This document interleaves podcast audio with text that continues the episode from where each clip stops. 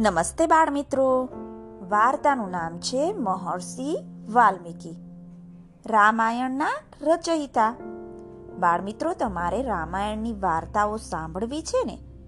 આજથી આપણે રામાયણની વાર્તાઓની શ્રેણીની શરૂઆત કરીએ. એમાંની પહેલી જ વાર્તા મહર્ષિ વાલ્મીકીની છે. તો ચાલો, સાંભળીએ. પ્રાચીન સમયની એક વાત છે. એક બ્રાહ્મણના ઘેર એક સુંદર બાળકનો જન્મ થયો. બાળકના જન્મ પછી જ્યોતિષીઓએ ભવિષ્યવાણી કરી કે આ બાળક સંસારમાં આદિકવિ તરીકે પ્રખ્યાત થશે. તેના દ્વારા એક મહાગ્રંથની રચના થશે. આ મહાગ્રંથ એવો ગ્રંથ હશે જે ધર્મ અને ન્યાયનો જનક કહેવાશે. બાળકનું આવું ભવિષ્ય સાંભળી તેના કુટુંબીજનો તો ખુશ થઈ ગયા. ચારે બાજુ મંગલ ગીતો ગાવાનું શરૂ થઈ ગયું. ચારે બાજુ આનંદ મંગલનું વાતાવરણ હતું. તેવામાં એક અઘટિત બનાવ બની ગયો. બાળકના જન્મના દિવસે જ એક નિસંતાન વનવાસી સ્ત્રી આવી બાળકને ચોરી ગઈ. ચારે બાજુ હાહાકાર મચી ગયો. પરિવારે બાળકને શોધવાનો તો ઘણો જ પ્રયત્ન કર્યો. પણ બાળક મળ્યું નહીં. બીજી બાજુ વનવાસી સ્ત્રીએ પોતાનું બાળક હોય તે રીતે જ તેનું લાલન પાલન કર્યું. વનવાસી સ્ત્રીએ બાળકનું નામ રત્નાકર રાખી દીધું. ધીમે ધીમે રત્નાકર મોટો થઈ ગયો. ધનુષ્ય બાણ તેના સાથી બની ગયા અને માંસ તેનું ભોજન બની ગયું. તે બીજા વનવાસી બાળકો સાથે રમતો રમતો અને તેની સાથે જ ફરવા જતો. તેથી જ તેનો સ્વભાવ, ગુણો આદતો પણ બીજા વનવાસી બાળકો જે વીજ થઈ ગઈ. ધીમે ધીમે તે ક્રૂર, અત્યાચારી, પાપી, લૂંટારો બની ગયો. યુવાન થયા બાદ રત્નાકરના લગ્ન એક વનવાસી સ્ત્રી સાથે થઈ ગયા. તે પોતાના પરિવારનું ભરણ પોષણ કરવા માટે ચોરી, લૂંટફાટ કરવા લાગ્યો. તે રસ્તા પર નીકળતા લોકોને મારી નાખતો અને તેમનું બધું ધન લૂંટી લેતો.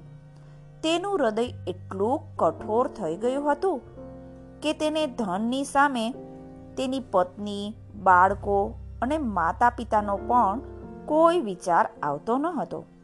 તે પાપમાં એટલો બધો ડૂબી ગયો હતો કે તેને તેમાંથી બહાર આવવાનો કોઈ જ રસ્તો દેખાતો ન હતો. હવે તે રત્નાકરમાંથી વાલિયા લૂંટારા તરીકે જાણીતો થઈ ગયો હતો. એકવાર તે વૃક્ષ પાછળ છુપાઈ યાત્રીઓની રાહ જોઈ રહ્યો હતો. ત્યાં જ તેને સાત ઋષિઓ આવતા દેખાયા. એક સાથે આટલા બધા યાત્રીઓ જોઈ તે તો ખુશ થઈ ગયો. જેવા ઋષિઓ તે વૃક્ષની નજીક પહોંચ્યા કે તરત જ તે તલવાર લઈને બહાર નીકળ્યો. બધાને રસ્તા વચ્ચે રોકી લીધા. પછી વાલીઓ બોલ્યો, તમારી પાસે જે કંઈ પણ હોય તે બધું જ મને આપી દો.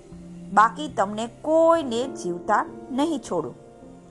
હકીકતમાં તો આ સાત ઋષિઓ આકાશ મંડળમાંથી આવેલા સપ્તર્ષિ હતા. વનવાસીની વાત સાંભળી તેઓ તો હસવા લાગ્યા. પછી તેઓ બોલ્યા, અરે મૂર્ખ, અમે મોહ માયાથી પર હોય તેવા સાધુઓ છીએ. અમારી પાસે તને કંઈ જ નહીં મળે. અમે તો આવતીકાલનું ભોજન પણ અમારી પાસે નથી રાખતા. તેમાં તું અમારી પાસેથી રત્નો અને આભૂષણની અપેક્ષા રાખે છે? તો તે મૂર્ખામી જ કહેવાય. તેથી હવે તું અમને જવા દે. સપ્તર્ષિઓની વાત સાંભળી વાલીઓ તો નિરાશ થઈ ગયો. પણ પછી તેણે વિચાર્યું, દરેક વ્યક્તિ આવું જ કહે છે કારણ કે કોઈ પણ વ્યક્તિને તેની પાસે રહેલી કિંમતી ચીજ આપવી તો ગમતી નથી. બની શકે આ લોકો સાધુ બનવાનો ઢોંગ કરી રહ્યા હોય. તેથી વાલિયાએ એ બધાને ફરીથી ધમકી આપી.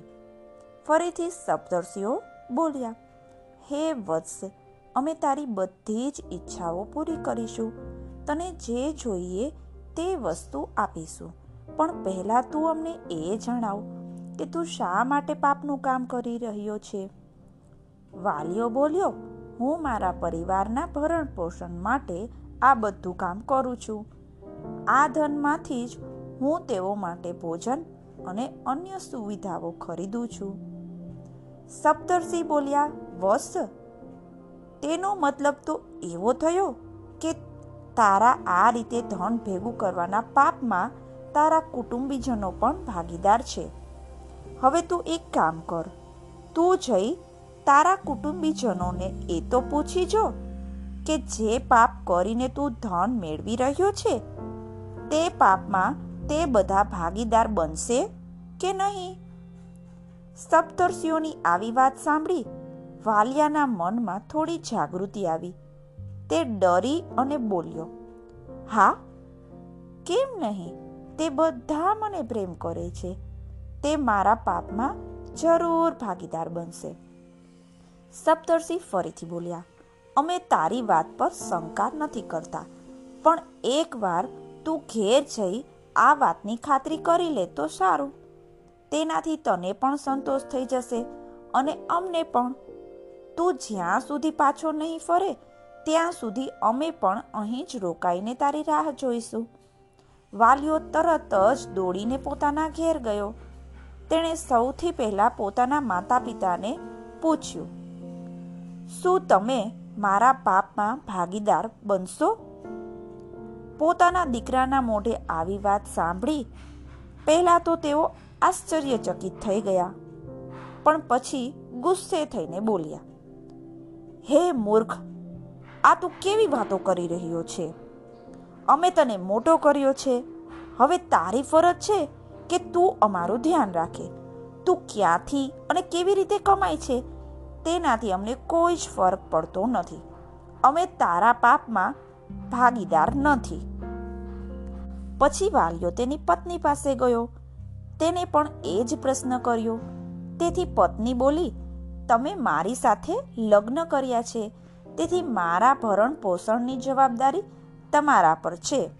મને ફક્ત એ જ વાતથી મતલબ છે કે તમે ગૃહસ્થ ધર્મ નિભાવો છો કે નહીં? મેં તમારા જીવનના ભાગીદાર બનવાનું વચન આપ્યું છે. તમારા પાપોનું નહીં. તમારા પાપ તો તમે જ ભોગવો. માતા પિતા અને પત્નીની આવી વાત સાંભળી વાલ્યો તો દુઃખી થઈ ગયો. તેને પરિવાર પ્રત્યેનો મોહ ભાંગી ગયો. તે તરત જ પેલા સપ્તર્ષિઓ પાસે પહોંચી ગયો. તે જઈને બધાના ચરણોમાં પડી ગયો અને પોતાના પાપનો પ્રાયશ્ચિત કરવા લાગ્યો. સપ્તર્ષિઓએ તેને સાંત્વના આપતા કહ્યું, વત્સ આ જ તો સંસારનો નિયમ છે. વ્યક્તિએ પોતાના પાપનું પરિણામ પોતે જ ભોગવવું પડે છે. પછી ભલે તેણે તે પાપ બીજા લોકોની ભલાઈ માટે કર્યું હોય. તું પણ અત્યાર સુધી તે જ કરી રહ્યો હતો. હવે તને આત્મજ્ઞાન થઈ ગયું છે. તો તું હવે રામ નામના જપ કર. તારા પાપ જરૂર ઓછા થઈ જશે. વાલિયાએ તો તરત જ રામ નામનો જપ શરૂ કરી દીધો. પણ ઉતાવળમાં તેમનાથી રામ રામને બદલે મરા મરા નીકળવા લાગ્યું. પણ વાલિયો તો એક વૃક્ષ નીચે સમાધિ લગાવી જપમાં લીન થઈ ગયો હતો. તેઓ અનેક વર્ષો સુધી સમાધિમાં જ લીન રહ્યા. તેમના શરીર પર ઉદયનો થર થઈ ગયો. વાલ્મિક એટલે કે ઉદય. ઋષિના શરીરની આસપાસ ઉદયના રાફડા થઈ ગયા હતા. તેથી ઉદય પરથી તેમનું નામ વાલ્મીકી પડ્યું હતું. તેવી પણ એક કથા છે. ઋષિની આવી કઠોર તપસ્યાથી ત્રણેય લોકમાં હાહાકાર થઈ ગયો. તેમની તપસ્યાથી પ્રસન્ન થઈ બ્રહ્માજી પ્રગટ થયા.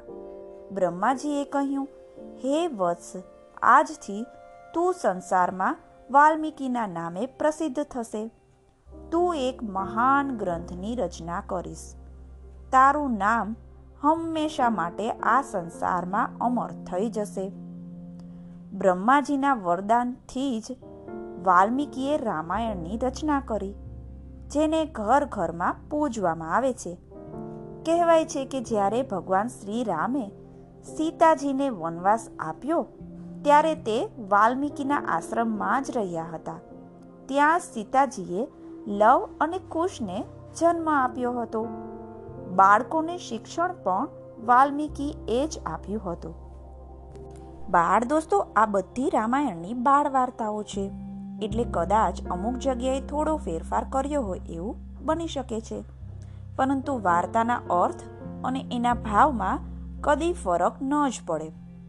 અને આપણે ભારતવાસીઓએ તો રામાયણ ફક્ત સાંભળવાનું નથી હોતું, પરંતુ જીવવાનું હોય છે. એટલે નાનપણમાં રામાયણની થોડી એવી સમજ માટે આ વાર્તાઓ ખૂબ જ કામ લાગશે તમને બધાને. ચાલો, જય સિયારામ બાળ મિત્રો.